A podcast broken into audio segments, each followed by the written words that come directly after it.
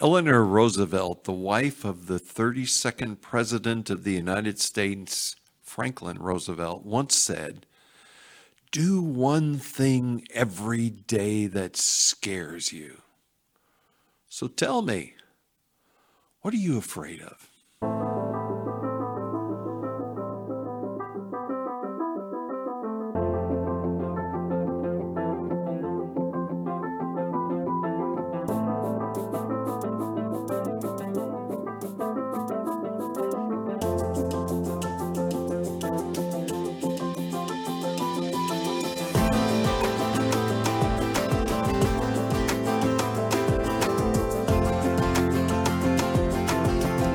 Hi, my name is Lane Johnson, and this is Battle Leadership, where we believe the battle is where the character of the leader is revealed. I want to specifically today thank those of you that have joined us in our journey of understanding leadership. We consider it a real privilege to work with you and to share these thoughts and things that are in our heart. Today, I want to talk to you about fear and its power. You see, the power of fear is the really the result of an inability to understand the difference between risk and reward. When the fear of what could happen controls every decision in my life, I fail to realize the potential of what would happen if I chose to do something different than what I've always done.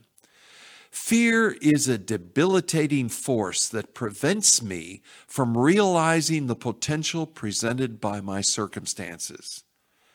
You see, instead of seeing opportunities, I see dangers. And instead of seeing growth and excitement and adventure, I see failure, defeat, humiliation. Fear is the greatest enemy of growth and change. It limits my possibilities to only those things that keep me from being afraid. You see, fear, makes us settle for what is instead of energizing us to discover what could be. It makes kittens out of lions and deserters out of warriors. Fear destroys commitments and renders vows void and unfulfilled. It makes my fear of the unknown the master of my future. When fear dictates my decisions, it becomes my master. When left unchecked, fear controls my relationships, consumes my resources, and really limits my life. It will eventually control every aspect of who I am. Being afraid is a terrible weight. This is true because it can control my ability to move forward. Often I will pay more attention to what I'm afraid of than what I want to accomplish. The simple truth is that I will go to extraordinary lengths to avoid what I fear, often far beyond what I would do to accomplish what I desire. In reality, the real issue is our response to fear. Bravery has been properly defined as attacking what you fear. It's simply the courage required to do something that has caused you to be afraid. Bravery does not pretend that fear doesn't exist. It simply chooses to not let fear keep it from doing what it knows is necessary to be done. I love the old quote attributed to the actor John Wayne Courage is being scared to death, but saddling up anyway. It's important to understand that fear is real, but it does not need to control us. When it comes, we simply need to decide to not let it keep us from realizing our opportunities. Fear can make cowards of us all, yet, knowing that, we can learn how to overcome its power and destructive influence. It's important to understand this because every leader is faced with decisions, opportunities, each of which bring with them a degree of risk and uncertainty. If that leader wants to move forward, he or she will need to overcome the fear of what that risk and uncertainty could bring. He'll also need to understand what causes that fear to arise and what a perspective controlled by fear does to his potential for success. A determination to be brave doesn't always free you from what you feel, however. Some people th- seem to think that courage makes us immune to fear, so, so we can simply ignore it. We, we can remain unshaken and confident no matter what comes our way. But that kind of thinking simply ignores the obvious. Whether or not we accept its existence, fear is very real. In much the same way that an atheist attempts to discount the existence of God in order to justify his worldview, many so called brave individuals deny the existence of fear in an attempt uh, to order to validate their courage. Both positions are really indefensible. Dealing with the power of fear requires more than a determination to be courageous. courageous. It requires a change in our mindset that allows us to see the potential along with the risk and thereby make quality decisions concerning what we are considering doing. Often the things you fear are actually not worthy of being afraid of. They're often based in improper motivation and value. You see, because fear warps your perspective, it causes us to fixate on the wrong things. For instance, when the mindset of fear controls your perspective, you often operate from one of these three reasons. Number one, you fear of losing control. Your perspective focuses on the dangers or the consequences of failure and the unwillingness to look foolish. Number two, you might fear the desire uh, as a result of your desire to remain safe and secure. You view everything in light of how it will impact your personal safety and security. You make decisions that are considered prudent and sound rather than uncertain and risky. You have a fear, number three, of losing something you consider yours. You have this thought of losing what you've worked so hard to gain, and it frightens you. Before we move on, I want I believe it's important for us to understand, however, that fear is not a weakness, not if it's used as intended. Fear is supposed to cause us to pause, to consider why we're doing what we're doing and what is motivating the decision to do it. It gives us the opportunity to make sure that the intended result is worth the accepted risk and causes us to make quality rather than rash decisions while pursuing it. With that in mind, let's explore what that poor perspective can cause us to be afraid of. We said number one was a fear of losing control. Your perspective focuses on the dangers, the consequences of failure, and the unwillingness to look foolish. You know, the most miserable people I know are individuals that have determined to control their circumstances. They stress and strain to control things that are largely uncontrollable. They demand a prearranged outcome and expect every event to measure up to their predetermined expectations. Instead of experiencing fully what did happen, they're frustrated by the fact that what happened was not what they intended. You know, the truth is, the only thing I control is my reaction to what has occurred. I, I can't control where I started from, but I can change whether or not my feelings about it keep me from going to where I need to go. I can't control how people treat me, but I can decide to not let their negativity impact the way I treat them. I cannot control what people think I'm capable of, but I can increase my potential by challenging myself to do more than what I thought I was capable of. I cannot control what happens in the future, but I can impact how it impacts me by preparing to be the best I can become. We were never designed to control our lives. We were created to grow and mature under the weight of what we face. You see, you were created to accept a responsibility and use it to benefit those that have access to your influence. Whatever success or authority accrues to you is the result of your acceptance of that responsibility and your success at performing it. Authority doesn't originate in us. I can't manufacture it and make it be mine. Rather, it flows through us as we allow ourselves to be used to benefit those around us. Just like control, security is something we have not been given the right to ensure. We're designed to live our lives at the mercy of doing what's right, not to see ourselves as the source of our own security. Number two, we talked about the perspective of fear often causes us to have this incredible desire to remain safe and secure. In other words, you view everything in light of how it will impact your personal safety and security. You make decisions that are considered prudent and sound rather than uncertain and risky. Because of this entire intense desire for safety and security, will often allow the fear of the unknown to hide the possibility of what is waiting for us on the other side. It's actually really a matter of what our purposes are.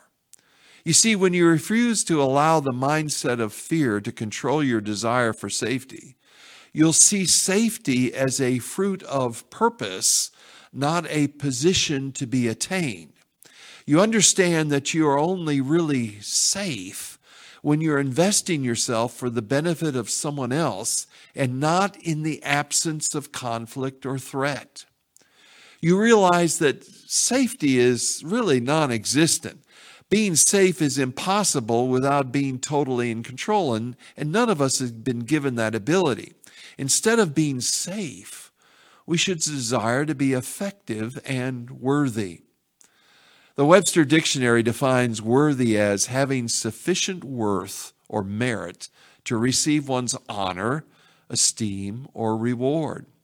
This allows us to increase in value as a result of our service rather than as a result of accumulating valuable things. Our value is safe because we're investing in things that really matter and something that cannot be taken from us. In order to attain this kind of worth, we realize that times that the cost of doing something of value requires that we accept an equally high level of risk. In other words, we accept that the value of what we are seeking to accomplish justifies the sacrifices we need to make it occur. We're talking about here really the difference between being selfless and being selfish. In order for us to truly sell out to this concept of safety in our lives, we have to acquire an attitude of selflessness, an understanding that really it's never about me. What is selflessness? Well, it's the ability to value people over position and possession. It's a willingness to sacrifice either or both of them if it accomplishes what is best for someone else.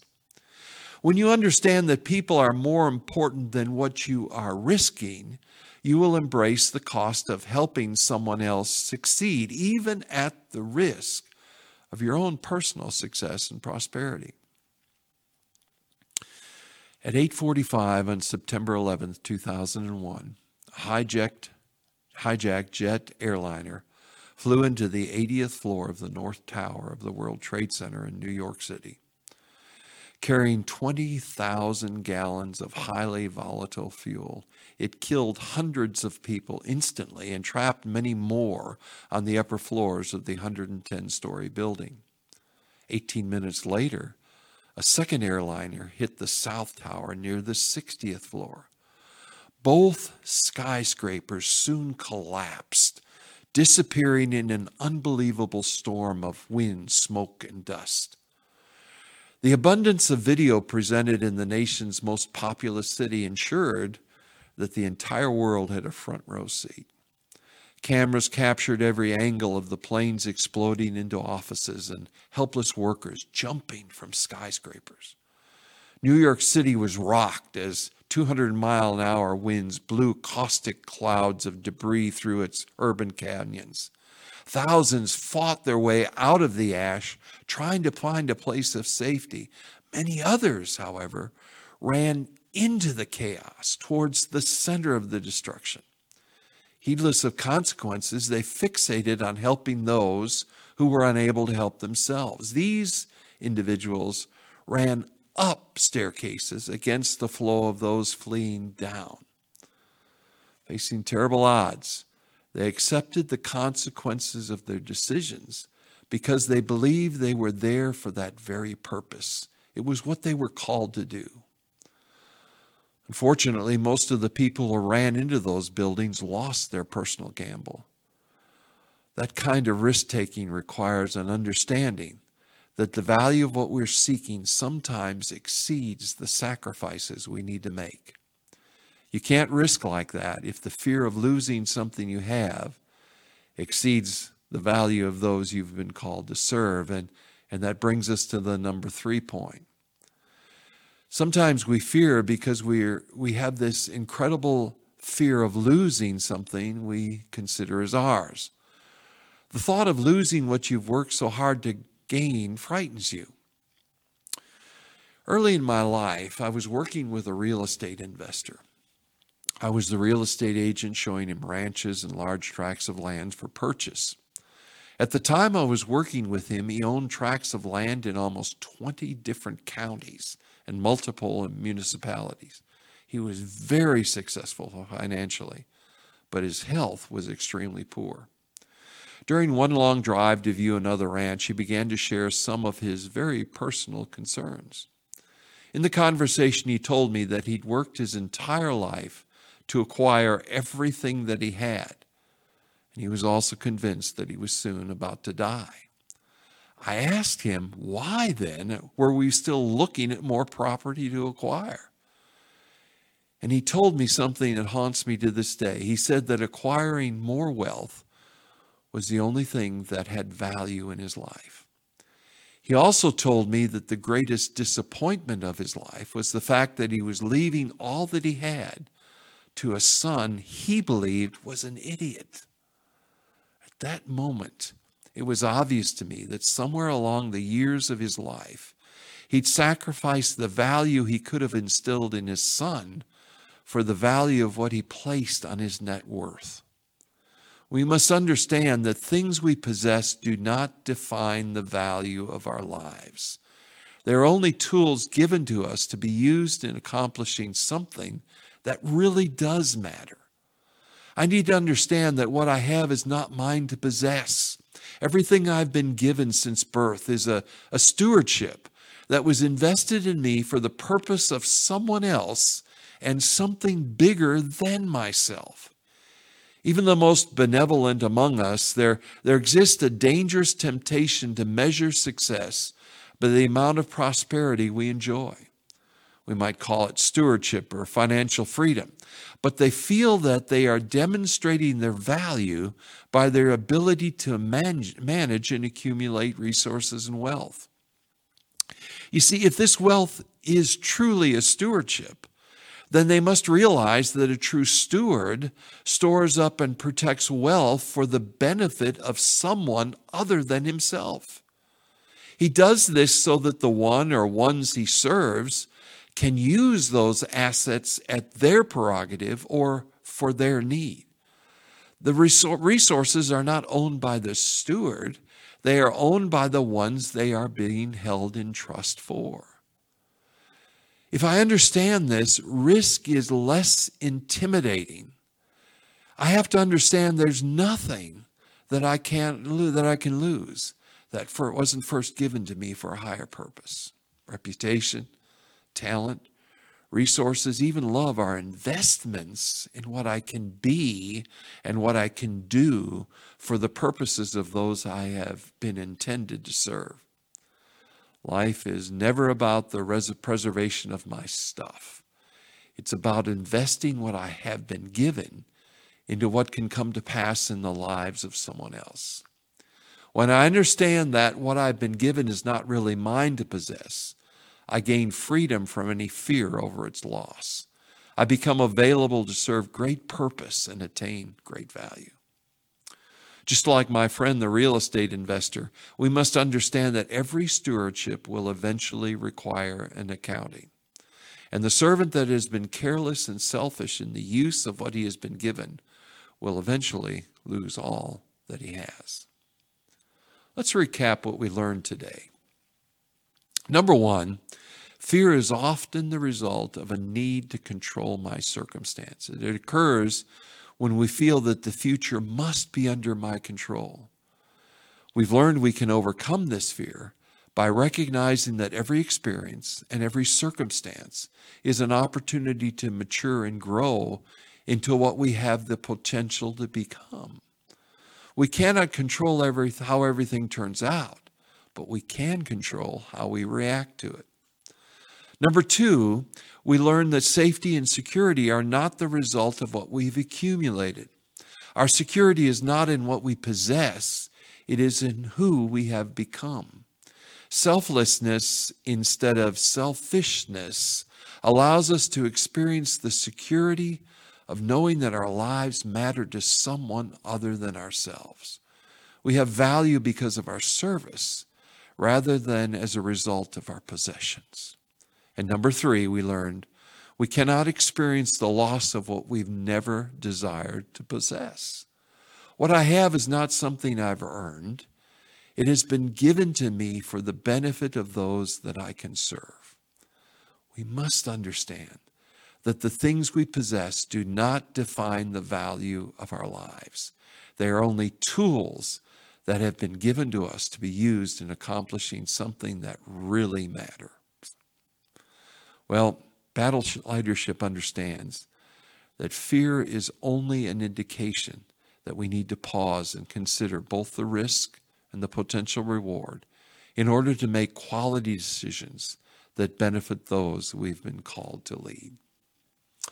If you enjoyed this today, please follow us on Facebook, Instagram, and LinkedIn by searching for a Battle Leadership Podcast. I look forward to seeing you in our next installment of Battle Leadership.